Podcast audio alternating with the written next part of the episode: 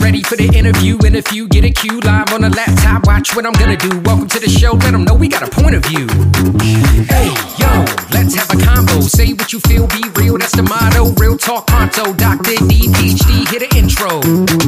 Hold up, wait, gotta be social. Network global, a home for the local. Gotta be social. Network global, a home for the local. Always happy to see you, Peter, man. Oh, dude, it's been way, it was it been like four or five months? Been a while. Been a while, man. Yeah, thanks for being flexible on that, uh, the last quarterly one too. It's of course, been, uh, man. Of 2021 course. has been a continuation of 2020. So, uh, yeah, yeah.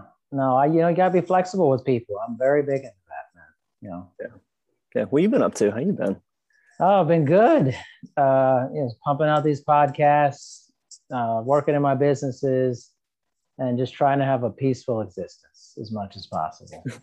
are you are you struggling or are you succeeding at the last one? I'm succeeding. I feel like I'm succeeding. Yeah, I feel pretty good about it. Um, I think I feel like I always am.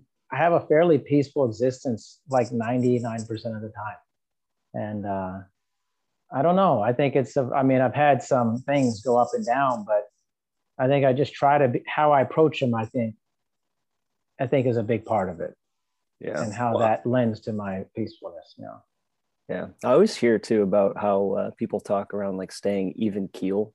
Is yeah. That, is yeah. that important to you or is that? Yeah. Like, how do you because that's always a struggle of mine right? Is like i have an impulsive streak which is why i'm doing what i'm doing to be frank. Um, so it's it's a lot of it's always up and down and up and down yeah. and, and down and i try and tell myself to stay even keel but yeah you know i preach it too right? Like i espouse it but it's yeah. hard to go by your own advice sometimes. So like how do you how do you go by that? You know i think it's just a lot. I think it started for me when i was in college because when i was in high school i was a shy person but i was like a real hothead and it's like I would get so upset so quickly if something didn't go my way. And then when I got into college, I was like, okay. I think one of the things that helped me is I was a, a very like a successful track and field athlete in high school, and then I lost a lot in college when I got there. And the losing made humbled me a lot. And then I started taking a lot of classes in public speaking, philosophy, um, um, counseling, basic counseling, all these things. I, I needed to learn good coping strategies. That's and I knew that. Like in my early twenties, I knew I needed better coping strategies uh, for that. And then I think also during that time in my mid twenties, I reconnected with with my faith, faith based communities. That really grounded me. And ever since then, it's been like I've been even, pretty even the rest of the time. I just try to continually do that. Try to be like a good NFL quarterback. You know, you throw a pick, you gotta just like nothing happens. You come right back. you know. Yeah, that was something my dad always drew. It's like I played baseball growing up, so yeah. Uh, you bring up the NFL quarterback. It was always baseball players after they make an error. Yeah, we would watch them, and he would always be like, if you the camera because the camera would always zoom in after always makes a mistake, boots a ball, drops a fly ball, whatever it is, they zoom in on them, and he goes the tail the tail was it the tail mark or the yeah. whatever the word is. But you can tell a, a professional baseball player from a semi-pro one mm. because if you look at the professional baseball player after they make an error, you shouldn't be able to tell. Right. But with a semi-professional baseball player, a lot of times you can. Yeah. And I think a lot of that has to do, especially in baseball too, in the NFL with this new 17 game season. Mm-hmm. It's just, it's a, and they say it all the time. It's like a marathon, not a sprint. Yeah right? So, and the difference between, um, I just know baseball well, the difference between a 300 hitter and a 250 hitter is one hit every two weeks. That's crazy. One hit every two weeks. You think that's nothing, you know? You're like, it's nothing. Yeah, and that's and if you think about it too, it's like just one extra ground ball sneaking through the infield, yeah. or that ball that you got fisted on, or you hit off the end of the bat that the fielder caught right? That counts as a hit too. And yeah. that over the course of a season, just one hit every two weeks over the course of a season can turn you from a minor league flameout into a, con- a consistent professional all star. Wow. Crazy. That's incredible. Uh, it is like a marathon too. And I think sometimes it's like you have to be okay with like no progress happening. Like that's hard because it's, I think we live in a society of this like this growth mindset of like, I'm always like achieving more, numbers are getting better month over month, year over year. And it's the same thing like uh, with podcasts, you know, most podcasts fail. I'm like, well, what does that mean? You know, I mean, it's not like most of them aren't going to become this mega, mega monolith thing. But so what's your definition of success? I think it's just going through high numbers, low numbers, being consistent, people sometimes not being great, sometimes being great. It's just, it's like anything that's long term. Sometimes there's going to be lulls in it, or times you're just like, what am I doing? Like, I think that's okay. But it's, it's you just have to keep going. That's like my big thing. Just keep going. you know? Yeah. Well, it's part going. of the pro- it's part of the process too. Uh, yeah. Because I'm I'm running into the plateauing thing now. I, did I yep. tell you I got obsessed with rock climbing earlier this year? No. Dude, obsessed, like straight obsessed. So much so that I, I, went down the the complete rabbit hole. I got like wow. shoes. I go multiple times a week now. I'm thinking about buying a van and just foregoing an apartment or a house to yeah. drive around the country and just climb. Uh, but the you know I started earlier this year, and there's people who have been climbing ever since they were infants, right, toddlers. Yeah. So I'm by no means any good and I'm just like slowly progressing. But the cool part has been I've been consistently progressing. And now I'm at that point where I'm busting my ass. You know, I'm working yeah. out all the time and it's very specific to rock climbing stuff. Yeah. But yeah. I just can't get over that uh, that plateau. And right. are you familiar with the rock climbing grading scales at all? No, no it's uh, in the Americas at least. It's um, bouldering is done. It's no, it's not lead climbing. So bouldering is mm. done. You're not attached to anything. You're maybe climbing yeah. 15 to 20 feet. It's less moves, more explosive typically, and that's graded on a V scale. So V zero being the easiest, like beginner, all the way up to I've seen V sixteen, and uh, I'm at V three right now. Yeah. Like I can I can do V threes consistently but if you get me on a V4, man, I have not done one single one yet. Yeah. And it frustrates me because I've been stuck on V3s for months and months and months. Mm. The hardest part for me now has been like seeing consistent progress, continuously progressing. It's fun, right? Like it's like the work that I'm doing, I'm busting my ass, it's paying off. But now I'm doing the same amount of work and it's not paying off. So it's like, how do I keep, as you said, how do I keep going through that? Yeah and it's hard because i'm trying to find or what i've tried to do is find the actual joys in why i enjoy doing it and that's right. really that's really helped me. And i don't know is, is that similar to what you do? You try and yes. find why you enjoy doing what you're doing? Yeah actually it's so funny you mentioned that because i think i always have to do that because i get this thing where like do something it gets it goes goes goes quick and it gets big big and then it starts leveling off anything that i do. And i have to go okay why am i doing this? Like am i doing this to become xyz or chase this huge um, you know you know lucky rainbow and this pot of gold at the end. I'm like no i did it because i just want to like what's the basic reason i started anything i started? I think if you remember that you'll just enjoy it. Yeah. you'll just you won't worry about the other stuff. You'll just enjoy it for for what it is type of thing you know? Yeah. So starting it with the end goal in mind isn't the best option. no, no, I don't think so. I think it's just like, well, why did I? I always think that was my, my personal training business. Like I've been doing it for 21 years almost now. And it's like, okay, I've been doing this 21 years. It's pretty easy for me to do. It's pretty natural. It's automatic. You know, it's like training is a language for me. I speak it fluently. I just boom, roll in. I know what I'm doing. And I'm like, well, why did I start doing this? Because I enjoy one on one relationships with people, and exercise happens to be part of it. And if I always keep that mentality, it's always enjoyable to me. If I don't, then I start dreading on some level, you know. Yeah, that's interesting. So for you, it's about the people, which makes so much sense yeah. with all of the things that you do. You right. Really, yeah. You it's like the podcast. I don't worry about any of this stuff. Like regard with it, I'm just like, whatever. I'm just like, I get to talk to my friend Peter today. That's really what matters. And, you know, people listen, whatever. If they don't, who cares? Yeah. The point is, you and I are talking. like, isn't that really the point? Like, yeah. you know, and, you know, some more people get introduced to the donut. I introduced a few people to the donut the other day. You know, I was like, one of my friends was like, I hate the news. And I was like, oh, I got something for you. And she signed up for it immediately. And nice. she's, oh, this is really good stuff. And you're like, well, why haven't you told me about this? And I was like, well, I don't know. I just, I got so much going on. It just came up in conversation. I was like, oh, you think about it, you know?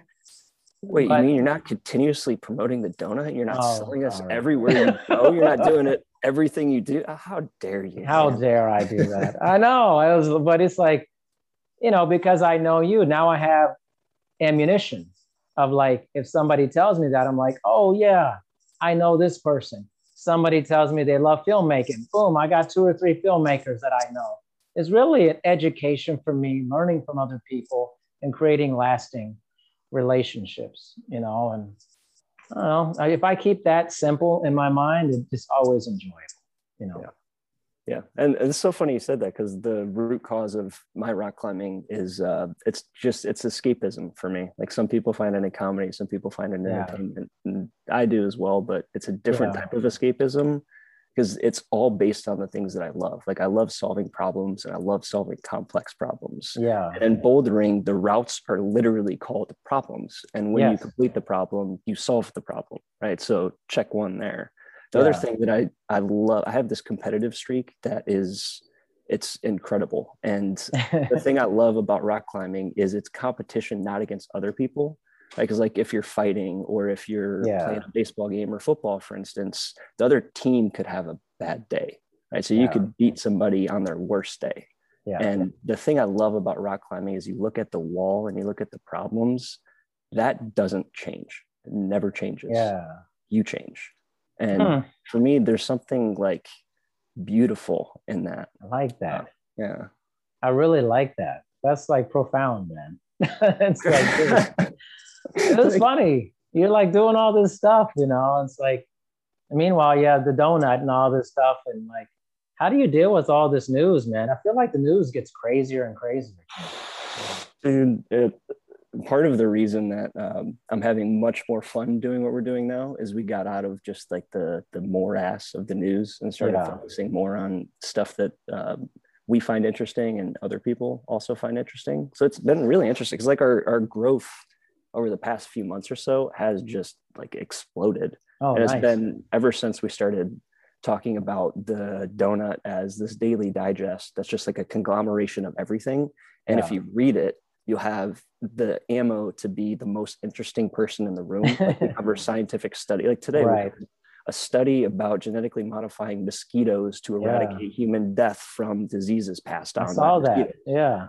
Yeah. So we're we're doing a lot more stuff like that. And it makes it a hell of a lot more enjoyable than like somebody in Washington did this thing. It's the end of the world. Or like somebody in Russia is doing this thing and yeah. we're all going to die tomorrow, right? It's like it's a lot less it's a lot less of a focus on like sensationalism and the negativity and more on like finding the joy in learning and exploring. And that's more yeah. what we're trying to espouse now instead of arming people to go yell at each other online, which, which is kind of what we did for the first like year and a half. yeah. So. And man, it'd be like, I don't know if I've talked to you about this before, but before we made this kind of like slight content directional change, I'd wake up every morning and my inbox would have anywhere from 50 to hundreds of people reaching out to me just angry. Like really vitriol. Oh, dude, vitriol, bitterness, oh. all of that. And the hilarious part, like I would find I'd have to try and find joy in it, you know, because it, it felt like just being bombarded with negativity yeah. since I, you know, ever since I opened my eyes in the morning.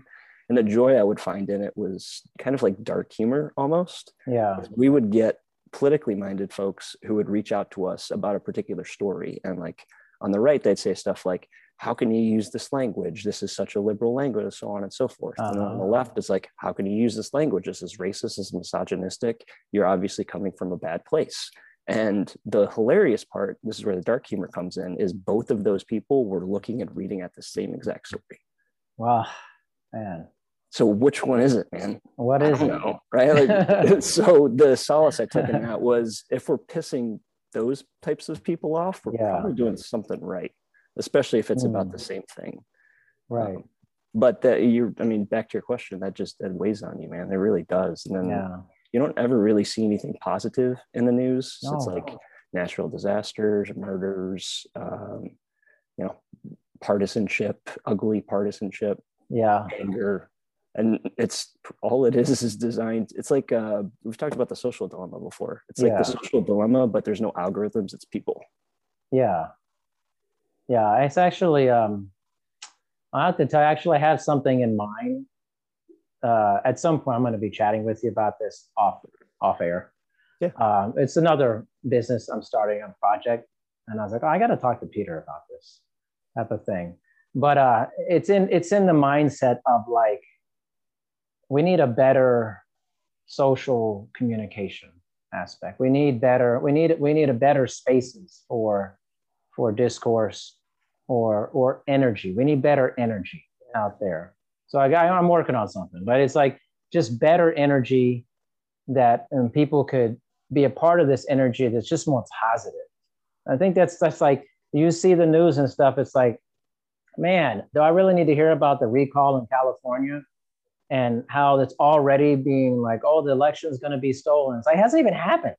like, like, like, what is wrong with people? Like, this is crazy stuff, you know? And it feels like we're going down the slope of never ending crazy extremism on any side of the equation, just massive extremism.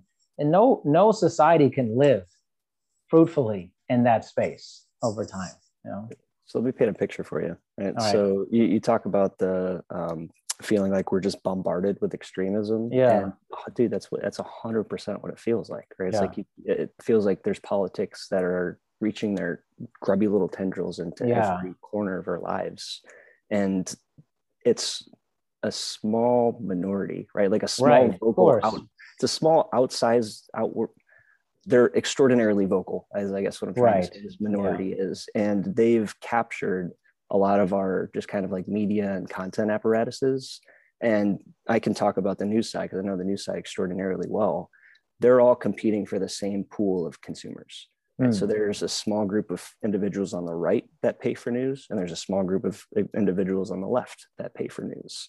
And all told, close to 20%. I think the actual number is 17% mm hmm of mm-hmm. all Americans pay for news. But right. the thought leadership in the media industry is saying, well, you know, our advertising revenue is going away because of Facebook and Google, and we mm. can have a mm-hmm. we can have a discussion about that because I sure. see something happening that's that's different than that. But mm. what they see is okay, we're not going to be able to support ourselves in ad revenue anymore we need to establish a direct relationship with our reader and we can do that through subscriptions right mm-hmm. so people pay us for access to content which yeah. is why you see a lot of paywall or a lot of news sure. publications now tossing up paywalls but the problem with that 80 plus percent of people don't pay for news right, right. so now that information goes away for them and these uh, newspapers are fighting again they're fighting over the same 20% of people and yeah. the 20% of people that are interested in the news are interested they like uh, confrontation, right? They like knowing what's going on and being able to argue with other people and things yeah. of that nature. And those are the people that are are being targeted with this type of information. But the audience we're going after is the 80% of people yeah. who are too busy in their day-to-day lives to give Seriously.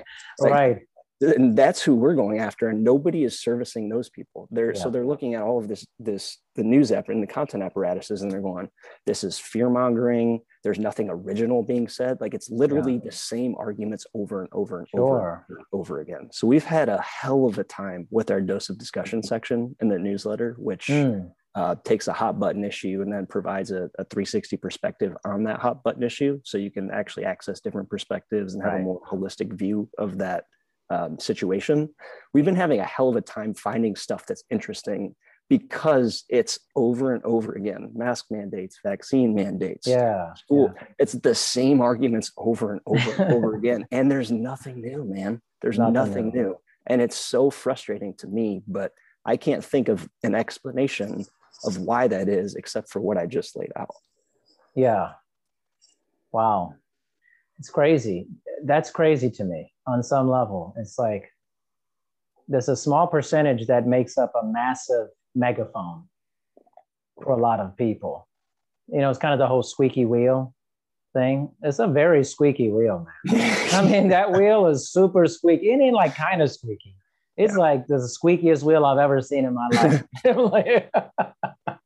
yeah, and I mean, you're still competing for traffic too. So right, so the incentive is still there for sensationalism. It's still there to be divisive because again, going back to the social dilemma, yeah, we as human beings engage more with stuff that has negative undertones. yeah, just we just do. Yeah, it's just the way that it is. What so do you do? Huh? Yeah. How much does the saturation aspect to this? Because I almost feel like the internet itself has become so saturated that like even whatever is posted almost doesn't even matter. Like doesn't get looked at really, unless it's like crazy, super crazy. So it's like this competition for news that is more sensational than the last thing, you know? Yeah. And that goes back to the volume right so it's the similar to the the social media companies is there's just uh, so much information just like the yeah. if you look at the number of videos or number of hours of videos uploaded to youtube every single day it's some like staggering amount ridiculous yeah it's something staggering and there's no possible way that a people can consume all of that and right.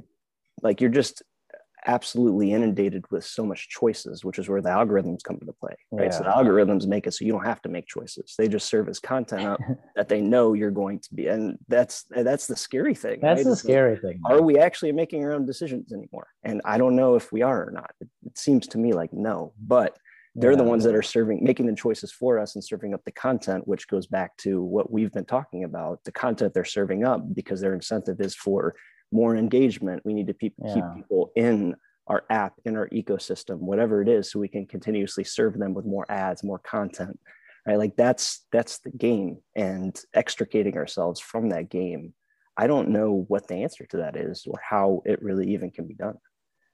I don't know either. How do you unplug yourself from the matrix of news and things to regain it's almost like I have an analogy here, kind of like follow me on this. Okay. This maybe this sound I've said this publicly, and I'm not going to back down from it because I really believe it in a sense because this is this is my field in fitness and wellness.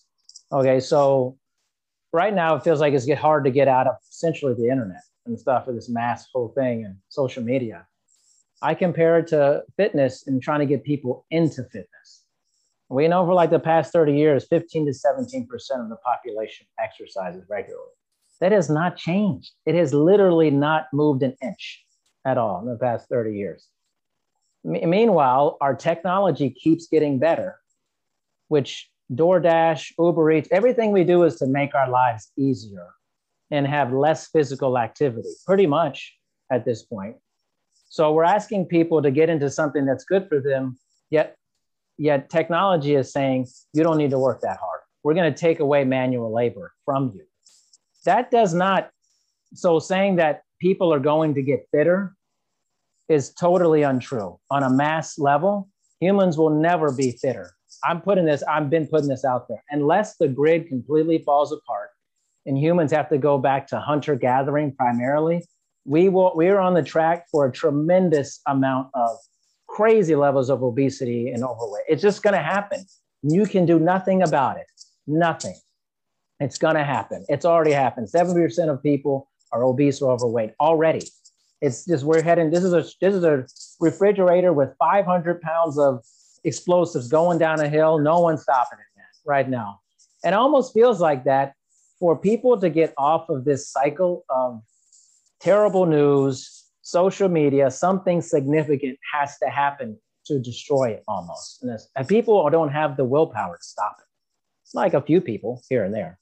but like on a mass level, who's going to stop the internet and social media? No one. I don't think it's going to happen. But this, and this might be, um, and this is why I'm so interested in, in this topic, is if you go back to when the printing press was first invented in 1440, mm. it was a similar it was similar to the internet in terms of it gave people who didn't have a voice the ability to disseminate uh, information and their voice yeah. on a large scale.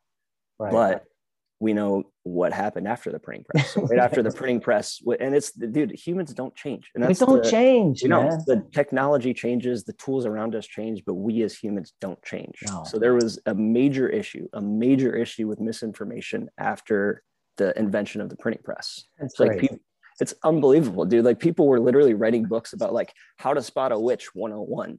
and selling these books. People were reading these books and then killing people in their village because of what the book said. They're like, ah, the book says this is a witch. Has to be a witch. Let's go. Be a witch. Let's go burn her. Let's go fuck her up. Right. And yeah. then, yeah.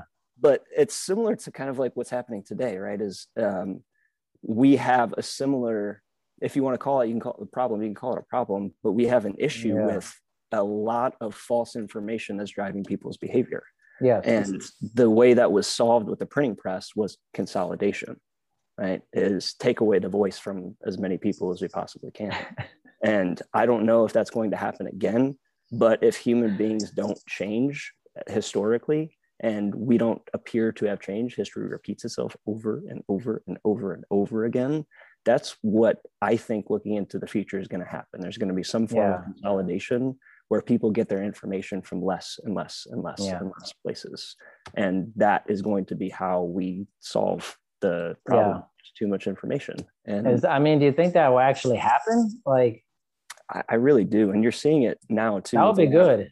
I, I, mean, yes and no, right? Because then you have less, uh, less people who are disseminating information and the ability to have top down control of what's said is greater Right. So everything yeah. has trade offs, dude. Literally, it's always a trade off, man. There's always a trade off. You ever go to a restaurant that has like nine million pages on it? You know, and then you go to you go to In-N-Out Burger and there's like one tiny little thing. I don't know, yeah. man. I'm going to the small menu. I ain't going to yeah. the one with like a bunch of choices. Yeah. Well, and the I mean, specialization versus generalization is kind of what you're talking about too, right? I'd rather go to the place that does the same thing over and over again, and they like really it. well. Yeah. versus something that's like, all right, we got Mexican food, we got Italian food, we got Chinese food. And then you look in the back, and it's like two like two middle aged white people. Yeah, you're like, this is not good. How are you guys good at all this stuff? You know. I never met a human who's good at like 25 things, right. like like like at the top of the level, you know. And a minute, I, I said this to my wife. I was like, kind of similar what you said. I said, you know what? It's like the internet gave everybody a voice, and the problem is, man, this sounds bad to say, but I'm gonna say, not everybody needs to have a megaphone. They really don't. Not everybody needs to have their thoughts put out for the public purpose. You know, it's kind of nicer when, you know, some people just lived in existence and they didn't have to worry about how many people heard whatever they ate for lunch or whatever. So I mean, it's like, I don't know. I know it sounds bad on some level, but it's like, it's like any business that gets too big and they lose quality control. You know, it's right now we have no quality control. And like we're trying to do it on the back end, like, well, maybe we should, maybe we should say this tweet is not good. And then it was just like no thought to that in the beginning at all. You know, it's like, it's retrograde, think, you know? I think we have a, I, I think you're right. We do have a problem with oversharing and it might even be a little bit bigger than that too. So like what? So uh, one thing that I had to learn, because I, I mean, I grew up in a, a household where I was uh, encouraged, I was fostered, I was told I was loved, right? Mm-hmm. So I mm-hmm. kind of yeah. like thought that I was, you know, I, I had a, a, certain predisposition for myself that the world didn't necessarily share. Right? And what I mean by that is the world does not give a shit. It does not fucking care. Like it does not care. No. And there's the mis there might be a misconception uh... with um, like the way the past couple generations have been raised with like my opinion matters about everything. Everything. Nah, it really no. doesn't. And at the end of the day, people do not care, right? Like I'm having a hard enough time building a business. You've yeah. built the business, yeah. right? Like getting people that care about that yes. astronomically difficult. It's hard. and I think people underestimate that combined with the social pressure to have an opinion on literally everything, which yeah. I hate that, man. It's like, oh, why do I have to have an opinion on something that A, I don't care about, and B, I know nothing about? Because my opinion is going to be incorrect. Whatever the hell it is, it's going to be incorrect. I thought, yeah, I, the oversharing. I don't know. It's just like if you go on any platform, there's always like massive amounts of irrelevant information being shared. It's like mostly irrelevant. You know, ah, uh, life is good. Oh, went to dinner tonight. And it's like, so what? like, like, and it's like there needs to be like, again, you ride the slippery slope because then you have somebody say, "Oh, see, you're trying to censor me, trying to tell me I can't do this." You know, I I'm just saying, like, do you want ten thousand voices or do you want like a more moderate number of voices? It's kind of like, hey, it's honestly it was better when there was like three or four channels. You know, I, it really was. I mean, and that's like these streaming platforms. How many streaming platforms can you have before people are like, I'm making choices, can't watch this one anymore? you know? Yeah. I would rather live in the world where I have the choice though, and I curate it to be a small group of voices, which is kind of yeah. done, versus kind of like blocking out stuff. Because if we're getting the same type of information from like the three or four channels or the sources, I think a lot of what's happened today um, at least from the governmental side of things, is we've seen based on like FOIA requests and yeah. uh, the Patriot Act and what Snowden's done, stuff like that. Like the government's yeah. not wonderful, right? The government's not great. No, and of course not. Most of the time, a lot of the time, they don't have your best interest in mind. But when we had the three or four channels, it was always you know a very government centric kind of point of view sure now with the ability for individuals to disseminate information we're learning things are getting exposed that wouldn't necessarily otherwise have been exposed. And whether they should be exposed or not, whether they need to be exposed or not, yeah. I kind of think they do because I personally just want to know what's going. I want to know reality, right? Like I don't sure. want people to lie to me and obfuscate it. I want to know what the hell is actually going on. Because if somebody's yeah. telling me the world is one way when it's actually not, I can't live the best life I possibly can yeah. because I'm dealing with shitty information. Right. So I'm I always wonder if like social media has caused our problems or if it's just exposed ones that have already always existed. I mean, maybe both on that. I just like less choices. I'm just a yeah. big less choice person. Like it's just I truly believe most people are paralyzed by too many choices. Yeah. And There's then they just default. Decision. Yeah. Yeah. Then they just default to even they'll default to something bad just because it's familiar. Yeah. So that's that's like basic human behavior. So if you give people all these choices, everybody's creating a startup, everybody's creating something It's like, man, I like choice, but to a to a point. Right. There's, I can relate that. Go um, ahead. I was going to say I can relate that back to sales too, because that's another thing that I'm I yeah. have a, a a lot of success with. And on the sales side of things, you don't want to inundate people with choice, right? So when yeah. push comes to shove, it's not like, hey, you can have whatever the hell you want to. Like, yeah. That's how you start the conversation off, right? And right. As you start the conversation off really broad, and then as it goes along, right. it narrows and narrows and narrows and narrows to solve the problem that the business you're talking to or yeah. the person you're talking to has. And that's um, at least to to me at the tail end of that, you don't provide like seven different choices. Like, okay, so yeah. you need to solve problem A, you need to solve problem B, you need to solve problem C. We have infinite options to do that. Which one do you want? It's like we yeah. need to solve problem A, you need to solve problem yeah. B, we need to solve problem C. Here's three options we have for doing that. Which one is the best for you? Yeah. Right. And that always right. makes it so much easier because there so is much this easier, man. paralysis. And I don't know if it's like decision fatigue, um, just because consistently making decisions on a day-to-day basis. Yeah. Um, and people aren't going like psycho Steve Jobs or Zuckerberg, where they're like, yeah. all right, I'm wear the same thing every single day, so I don't have to make that decision, and I have capacity for other decisions. Yeah. But it's like marshaling people or uh, providing people with less choices is always more successful. But then again, as we mentioned, there's always trade-offs, and the trade-off there's a trade-off is you might not get exposed to a better option just because the person who's providing you with the choices doesn't quite know you at the same level that you do. Yeah. And then like you can't care about everything. You right. know, it's like it's like I feel like especially young people, they want to care about everything. everything. I'm like, it's impossible. Like it's literally impossible. And I feel like, you know, in in high school and younger grades, we need to teach kids about critical thinking yes. skills, how to make better dis- digital literacy, how to come to good decision making. And I think what's the internet's awesome. I'm not sitting here to say it's not because it's amazing.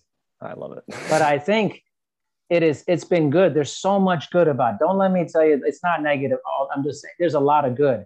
But I think we don't. We're not very good at choosing things when we have too many choices. So we need to educate people about how to properly choose things that work for them and that are not. Um, I don't say negative, but aren't don't hurt other people, yeah. or you know that are harmful. And I think a lot of humans. I love people, man. But man, we're kind of dumb on yeah. a lot of things. I mean, like we do a lot of stupid shit all the time. And one reason why I feel peaceful on a regular basis is because I think about my decisions all the time. I don't, I'm not like, oh, I'll just do this today. I'm like, no, no. I'm like, think about what if I consume only this content, where do I, where will this lead me? How many people ask that question? They just consume content. They don't ask the question before they consume. Yeah, that and I, I think meditation and I that helped. That's what helped me a lot. Is like yeah. just get the hell away from devices, get the hell away from content, yeah. get the hell away from having to fill every single second with music or something auditory right. or visual stimulation right. or oral stimulation, whatever the hell it is. Like, yeah, I needed. I felt the need to fill every single second with that. Yeah. And then every time that I I try and step away from it and meditate, I'm always drawn to our ancestors, right? And I'm thinking yeah. like our our ancestors didn't have this problem, so like how the hell did they fill time? Right? I know, didn't have this problem growing up. right, right. Yeah, neither did I. Like in the media. 80s, man. like, no social media. yeah, and and when I was, I mean, when I was growing up, it was um, MySpace came around at high school, and so yeah. like uh, as an elementary student, I, we didn't have any of the, yeah. the pressures, and I can't even imagine, you know, raising uh, a, a, family, right, or like oh, raising a daughter in this world, and from probably as as soon as she could like talk or see the environment yeah. around her, she might be seeing people on screens or other people on screens or like I, I just don't I wonder how that impacts the future generations or us moving forward. Well, I, I could tell you I had a conversation about it today, actually, uh, with one of my clients. We were talking about it. And I think parenting is harder than ever. Yeah. I think it's harder than ever because of screens and devices and too many options. And kids, you know, they don't know the difference. Like they are drawn to stimuli, just like adults are. Yeah. But kids, they, you know, they just haven't had, there's no buffer for them. And you're the buffer. You have to be the buffer. You have to say, there's only so much time you can have on this. And by the way, some of this stuff is not good for you. The difference is like I grew up in the big TV generation. I watched a megaton of TV, but the TV wasn't as influential. It wasn't, you know, it may say, oh, go out and get some Dunkin' Donuts. All right, but just a commercial. Yeah the sinister thing now is like it almost is like coaching you to do stuff. It's yeah. recommending stuff. It's telling you. It's it's influencing you. That's the difference. Is now it's like, hey, you're on here. This is what you want. You want this. Yeah. You you need this. Actually, you know what? Don't even make a decision. I'll nudge you. The next episode will start whether you want to or not, unless you say stop. Yeah. That's what makes it harder. I think those types of things. So I with my daughter, we're we're real we're pretty strict about it, and that because I think you have to be. If not, you have to remember you're you're raising an adult. Your child will not be a child forever. they will become a full fledged adult, and much of what they do in the beginning will be because of what you did in the beginning.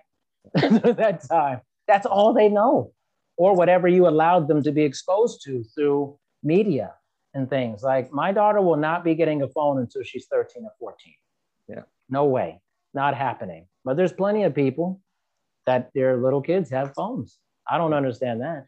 I mean, I don't get that. I mean, Dude, I, I putting a bomb in your kid's hand. I mean, yeah, and that's why I think you're right on the critical thinking uh, yeah. aspect of it, right? Like that's that is I'm telling you right now, like that is going to be the differentiating skill over the next century. yes, because the ability to ask questions and the ability to very quickly and easily understand and grasp what's going on. So, like, if yeah. you look at, uh, have you ever read about uh, the school Elon Musk created and sent his kids to? No. It's one, and we uh, we can even look it up on here. What um, is it? I'm going to forget a lot of the details, but their whole focus is on problem solving and critical thinking.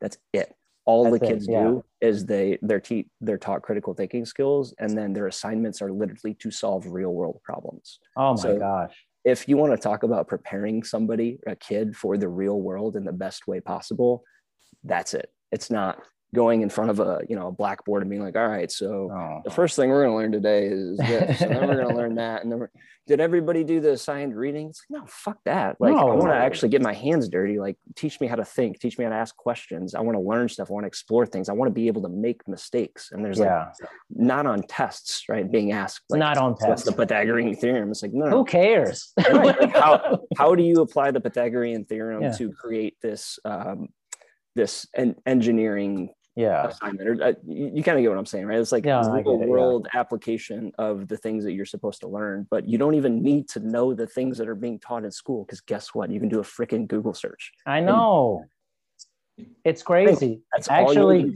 It's funny you said that too. So where I live, they just opened a brand new high school. It's called Bellingham Intergenerational High School, and it's literally based off of what you just told me. The high school is actually it's funny. They the malls malls are dead. You know, malls are dying. Left, you know, they're terrible places at this point. but they took over a big part of the mall, and they're having the high school in the mall. They use the space. I said, okay, they're using the space for a very innovative high school where um, it's based off. I feel like it's based off of a lot of like Native American based practices and tribal communities where like elders are really important within the community. So they they get um, mentors in the community come into the high school and in the morning the first period you come in and you speak with people in the community and you come and they they help you they help grow you. They, they give you knowledge and wisdom the whole thing. You have mentors. You have like four or five mentors. And then other parts of the day is you take classes in critical thinking digital literacy all this stuff how to read research studies. It's all based off of how kids are will be living in the future. And kids take classes they want to take they that that they don't you're not required it's like how do i become a better human in this world type of thing it's crazy i'm definitely sending my daughter there we're still here for sure for sure i don't want conventional school i'm done with conventional school you know yeah and that's it's so sad that it's and also it's sad that malls are dying. I spent so much of my they're like, so dead. I've spent so much of my middle school years there, man. Like, ah, hey, you guys want to all go meet at the mall and then walk around and look at stuff we can't afford, but really want to get our yeah. They're so dead. There's actually an interesting documentary, I think, on Amazon Prime. It's about a mall in Florida.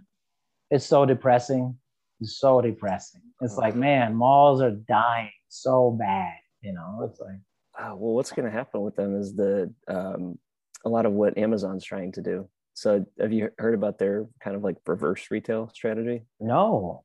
So that if you think of like Amazon and Walmart, those two are trying to accomplish the same goal, but in just different ways. Right? Hmm. So like Walmart had a massive, has a massive retail presence, and they're mm-hmm. trying to get into the online and logistics space.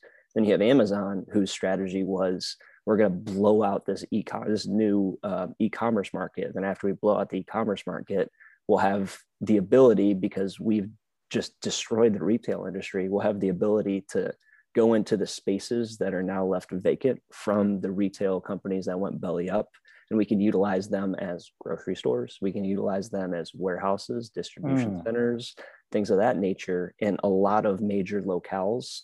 So we can be very well positioned to deliver and serve the customer deliver products and serve the customer in the best way possible. And yeah. then at the same time they're doing that right? So they're expanding more into the retail side of things now and then Walmart's trying to expand more into the e-commerce side of things because they have this massive retail presence already. Yeah. So everything you see Walmart doing, it's almost hilarious because it's like Amazon Prime. I don't even want to say 2.0 because I don't know if it's better or not, but it's yeah. like a different version of Amazon Prime. Yeah. Wow. That's crazy. So you're saying is it would be like Amazon Malls, basically, kind of thing? Dude, or like seriously, yeah. And like they bought Whole Foods recently. Right? Yeah, yeah. Year. So yeah. now they're expanding grocery stores under the Whole Foods name, and then they're launching Amazon. I think it's Amazon, Amazon. Fresh. Yeah, Fresh and and Go, Amazon Go also. So like yeah. it's like cashless. Uh, you don't have any cashier. You just go in and stuff. Yeah. Have it in Seattle. Yeah. Which I mean, I, where do you think that's going to go? Like, I don't. I have thoughts about this because I feel like some of the stuff I have thoughts about, like they're they're bad, man. They're like bad thoughts. you know what I mean? Like, but you have to say it's like I don't think anybody grows up wanting to be a cashier at a grocery store. You know what I mean? Like, I don't think anybody aspire wants to aspire to that. But and also people need to work. A lot of people need to work. So on one hand, I'm like, okay, fine. You don't have cashiers. I mean, what's the point, anyways, if it can be done? But on the other hand, I'm like, man, I don't want people to lose their job. So, but, so the technology side of me is like, this is great. Like, why do I need to interact with the cashier? Really? I mean, for like a couple seconds, you know? The other side, I'm like, oh man, what are the people gonna do? I'm always conflicted by that, you know? See, but I don't buy the first part of that argument because that argument's been used consistently over and over and over, right? Like yeah. industrial revolution, industrial revolution, yeah, people out of jobs. Well, guess what? The amount of jobs overall in the economy yeah. has continuously been increasing ever since people have been saying, sure, oh, you know, this new innovation is going to display, right? So I don't necessarily buy that. What I'm concerned about is the like knowing how it has to work and the proliferation of cybersecurity yeah. uh, breaches and things of that nature sure. they'll have to have some sort of biometric info stored on you somewhere. And it's oh, not yeah. just going to be amazon it's going to be a bunch of other people. Well you can do the palm happened? with yeah. amazon. You can they read yeah. your palm. You can there do the payment. Yeah. So that has to be stored somewhere if you think about how of it course. actually operates right? Is like you scan it then the system goes and pings the database to see if there's a match in the database. If there is it's like gives you the go ahead so they're stored yeah. in the database somewhere now we've talked about the the the tendency of humans to consolidate things at yes. some point that database could be consolidated Right. And at that point, we could be looking at something that exists today, right now, like China's social social credit scoring system. Yeah, I'm familiar with that. Yeah. Yeah, and that's that's where I'm trying to. That's where a lot of my fear is, right? And it's it mm. might not mm. even. It's probably not even going to happen in our lifetime. I hope it doesn't. But it's yeah. something that future generations, I feel like, will have to deal with.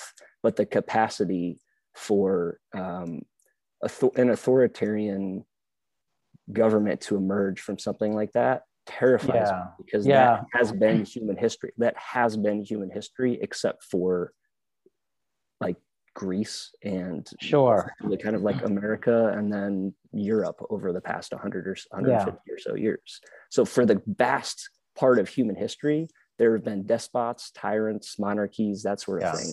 And like you're a you're a student of history, like life sucked, man. It's like was it? I know. life was nasty, brutish, and short it's the best time right now actually it's really the best time i guess i'm probably more in the in the aspect of like i'm a big technology fan so for me purpose seriously i don't think anybody wants to be a cashier i'm sorry to cashiers but nobody wants to do that shit man you know like i never met one person who was like this is amazing you know stuff like that or work in a warehouse i worked in a warehouse when i was in high school I couldn't believe how garbage it was. Yeah. How terrible of a job it was. I don't think it's gotten much better, honestly. sometimes. So I think the thing is, it's good to free people from doing th- that type of work. But then I hear an argument of like, well, then people will have all this time to do stuff that they love. I'm like, I don't know, man. People can, people have a hard time doing like doing stuff. You ever met people who have hobbies? It ain't a lot of people, by the way. Most people are defined by the work they do. Yeah. They have no clue what to do outside of that. Like you're doing, you're doing climbing. That's amazing. You know, I have a lot of interest, but I know a megaton of humans who have literally no interest outside their jobs. Like, so freedom up to do what? Be on right. their phone all the time? Right. Back to your 15 to 17% of people work out, right? Yeah. Like that, is that what's going to happen if there's uh, ultimately a lot of freedom that humans can now enjoy, right? Like, just what the hell do I do with my time? What do you do with your time? Yeah. I mean, that's a great, but first of all, it's a great problem to have. It's a, society, a great problem. Right? Like yeah. it's, you know, it's an incredible problem to have, but at the same time, it's also a, a problem. it is a problem. As, as humans, we're like, we have a, we have a tendency and I'm the same way to just get into vices, right? Like that's why, yeah, this, that's why prostitution exists, so on and so forth. and it's like, what the hell else are you going to fill your time with? Like I got drugs that I can get drugs delivered to me now. Like, yeah, why the hell not? You know, what, what am I going to do with my time? I don't need to do anything with my time. I don't have nothing. I don't have anything to do. So like that's that is something that I'm concerned about. Not it's only a problem, for, right, but not only for society, but also to be frank, dude. Like I think about that for me as well too. So like when the donut's done, because this thing takes all of my freaking time. Yeah, like all of it. Yeah. And the reason I've found hobbies and things outside of it is to keep myself tuned like mm-hmm. the best version of myself to succeed with the company that I started. Yeah. But when the company that I started goes away and there's this big gaping hole left in my life, I have an addictive personality. Yeah. And have had one or two vices, you know, in my yeah, day. Sure. Um, so like I don't know what I do. like I really don't and maybe I shouldn't be thinking about that, but it, like I think I, you should be thinking about it. like I see the other um, entrepreneurs, and hopefully I get to you know to be successful like they they have. But yeah, they've filled a lot of their free time since they started companies like the Tony Hsieh, the Zappos yeah, yeah. in Vegas, who yeah. killed him. Well, I don't know if he killed himself or it was accidental, but he was locked in a shed that he set on fire while he's going downhill, man. He went yeah. downhill, like, and, and that's a lot of people, like, because work it literally defines. It's like you go to a place, what do you do for a living? You don't ask them anything else at the beginning, and I always think that's a mistake. And for me, I've always juggled a lot of things in terms of pursuits and hobbies. Way more things I'm into in that vein than I am into my job. And in some sense, I've always tried to stay small, anything that I've done. I've done enough to create a good living for myself, my family, and I don't aspire to make a megaton of money. I know that sounds very un, you know, uncapitalistic, but I know what happens with people. I've seen it a lot when they when it's it's never enough money. Never. You think Jeff Bezos has enough money? Guarantee he doesn't think he has enough money. Everybody thinks they want, oh, I get this amount and I'm good. That's not true. That's totally not true. That's my second fear. yeah. When's what's enough? Right now, seriously, in my life, I have everything that I've ever wanted in my life, in the history of my, I have it all right now. I'm not rich. So what will the extra stuff get me to? Yeah. First class all the time? Whoop de doo. a little more vacations? I've done all that. I mean, like, tell me what I'm gonna do that's better than what I'm doing now. Go to some stupid party that's maybe like with a bunch of people that everybody loves. I've, I've, I have had some of the best ragers of people with people you've never heard of in your life. I'm like, yeah. Tell me how what did, I'm supposed to do. how did how did you get to that point? I think I just I think I just never tried to shoot for something that was like, you know, like people try to be famous. I don't get that.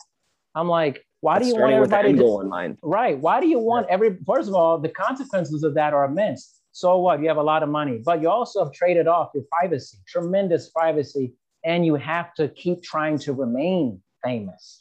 That thing, that's the whole thing, you know. So for me, it's like, okay, I've I've read a lot of the research about how much money, you know, between this and that is kind of where the happy zone for people with that anything beyond that really doesn't matter. And two, I just like, I see the evil that happens when people make so much money. It's never stopping. You become a, you serve money then. Then this money becomes your master at that point. I like making money. I'm not saying I don't like making money, but I'm, I'm always, it's like, seriously, nobody's, I never told anybody this. I'm telling you this. I've never told anybody this. One of the reasons I do a podcast is to keep myself from making more money. Because if I don't fill this time with podcasts, I will get more clients. I will try to fill it with more clients. I will try to grow my business. And what is that going to do? It's going to take me away from my family. It's going to take me away from other pursuits like talking to you, enjoying that. I literally have to create the blockades from making money, or else that's all I'll try to do is make money. Are you schedule oriented? Like, are you very yes schedule? Yeah. Yes, and I have to put it in a schedule to keep me from trying to fill that with money based opportunities. I'm not opposed to money. I'm just saying, like, I know that there's if I allow myself to go down that hole, I'll just obliterate everything else in my life. I will. I'll just I'll ignore everything else and I will just focus on eh, making money, and I'll never make, be happy. I just won't be happy. You know, isn't that crazy? And isn't that also like a it's an eye-opening exercise what I've done in yeah. the past where was yeah. it 168 hours in a week? Yeah, 168. Yeah. Yeah. There's only everybody has the same amount of time. We all have yeah. 168 hours. And the reason I was asking if your your schedule inclined is it sounds to me like you did an exercise where you sat down and you're like, here's the amount of time that I have in my day. Here's yep. my priorities. I'm not going to compromise on these priorities. I'm not going to do that how do I maintain my level of happiness and maybe lifestyle with yeah. the amount of time that I have left? Is yeah. kind of is that kind of what you did? That's it. I, w- I refuse to work more than five hours in a day. Refuse yeah. to do it. And I know people be like, what? I'm like, I've done the 60, 70, 80 hours a week. I'm not any happier. Yeah. I'm just not. Look, I'm doing it now, man. And I can tell you the tools that it has on relationships. I can tell yeah. you that it has on just anxiety, stress, my own health, uh, yeah, people around me. You know, like it, it, it has, it has an impact. And the reason yeah. I wanted to start a company is so, like, at some point, all I could focus on was family and relationships. Yeah. And what I'm understanding now is I'm losing a lot of the relationships that I would have lost over time, anyways. Yeah but I need to make sure that I'm not overworking myself and taking yeah. no vacations, right? Because dude, like you have to. Year, like last year, after I started the, or actually two years ago, after I started the company, I told if I told you about like the eviction notices, the like no. light power get. Have I told you about anything? I don't think so. No, oh, I think so. So first off, if you're starting a company, don't do anything like what I did. I started a company in an industry I had zero experience in, yeah. absolutely no experience in didn't really know anything about because if I knew something about it, I right. would have known that a you need a shit ton of capital and sure. a lot of time. And I thought naively, right, like the entrepreneur's fallacy, yeah, like we were talking about earlier. I care about something so much. I love something so much. Everyone else is going to love it and care about it just as much as I did. And this is not the case, man. It's, it's not, not the case. So, like, if you look at no, like if you look at any of the projections that I put together starting off the company, I was like, all right, we're going to be a million dollar company in four months. It's like, no, that's just, no, it's just not how it works. Um, uh, so love it. So I, I didn't, I didn't realize that because I was just so like naive and stupid and yeah. whatever other adjective. So like a few months into it, I don't give up shit. Like I just, I, yeah. once I commit to something, I do it. So there was a, right. um, a few months after that, I had completely ran out of money because I didn't you know, yeah. because they expected us to be a million dollar company. so, um, at that time, you know, I'm working all the time, right? Like 14 yeah. hour day, yeah. putting together the newsletter all by myself, mind you, and then trying yeah. to run the company at the same time. So I'm working like 20 hours a day at that point and have no money. So I'm getting yeah. like eviction notices on my door. Mm-hmm. Uh, always somehow would like scrape out a consulting gig or like something. Sure, sure. Like, I, I, don't know. I can't even explain it. But yeah. every single day was this. It felt like the weight of the world was on my shoulders. And I remember getting in my car and every day, dude, just like driving and bawling my eyes out, going, "Oh man, what the hell am I doing?" Right, right. Like, what am I doing? And yeah. getting through that to me because um, you know I get my power shut off, water shut off, gas sure. shut, like all of that. I didn't have a couch for a year and a half. Yeah, slept on the floor most nights, right? Because yeah. my bed frame was broken, and yeah, like just uh, going through a lot of that made me realize that the goal that I had started with, right, like be successful, make a shit ton of money, starting with the end goal in mind, mm-hmm. was the wrong decision. So yeah. I had to reframe everything I was doing and find the joy in what I was actually doing. Yeah. And by just a stroke of fortuitous luck, I decided to pursue a passion, even though it was in an industry that I had no experience in. And that's kind of what's kept me going for the, yeah, the two years, finding like finding the joy in what I'm doing every single day. And then looking back on it now, I'm going, well, I've gotten connected with people like yourself I never yeah. would have encountered at all I've learned things I never would have learned otherwise. So let's say, and this isn't going to happen because we're in a freaking phenomenal place, man. Like, let's say the donut goes belly up tomorrow. Well, I'm going to be able to take everything that I've learned, all the people yeah. that I've met, all the experiences that I've had, and take that to whatever I do next. Yeah. And whatever I do next, and this is uh, the reason I'm telling this story is to like everybody listening to encourage you to just take that leap if you've been thinking about it for a while. Yeah. The hardest part for me was starting it yes. really was. And I just told you everything that I went through. Starting was harder than everything that I went through. Of course. And you just get the freaking ball rolling. Because I'm telling you, once you make it through the shit, and I'm not even all the way through the shit, I just see yeah. that light at the end of the tunnel. Like yeah. once you make it through there, you'll have confidence you never would have expected to have. You'll have knowledge you never would have expected to have. You'll have met people you never would have expected to have. And your life could be what you never expected to have. So that's awesome. I mean, it's beautiful. It's a great way to end it. I mean, it's a man fantastic way to end it. Peter, you're the man. Awesome. I mean, I'm so glad we're friends. I really am. Me too, man. Yeah, too. I realized. Uh, I don't know. If, I don't know if you noticed last time. I'm not going to make this mistake this time, though. It is true. Um, the and it was a tail end of the last episode we did, and I was getting like calls and texts from my mom, and oh. uh, you know, I have such a bad like I cannot multitask. Like I literally can't. most so people can't. I'm, I'm can't well, right? They're lying to themselves. Yeah, yeah it's not done well. I'm telling you, it really isn't. No, no. You can only we can only focus on one thing at a time. I'm telling you, it's um, true. But it's, yeah, yeah. But we were uh, we were signing off, and you're doing your own like, thanks for coming on, you know, all that stuff. And I'm thinking of my mom and um, you said something towards the tail end. It's like, good to have you. You know, I'll see you later. Like, all right, bye. I love you. And then got off. It's like I do with my mom. Right? I love you, Peter. It's good. I'm man. going. Oh man, like, do you think that was weird? Was that odd? no, no, the, like, no, but, it's fine. But look at us. Look at us go. We I know we're good. I'm I'm very open to whatever. no, don't worry about stuff like that. But thank you, man, for your time. I really appreciate it. You're a busy dude. Thanks for just giving me some of your time in your day. I really appreciate it. Oh, dude, I love these conversations. Thanks for having me on as always. And yeah, man. Uh, anybody listening wants to check us out, the the donut.co, the donut.co. It's T H E D O N U T dot co.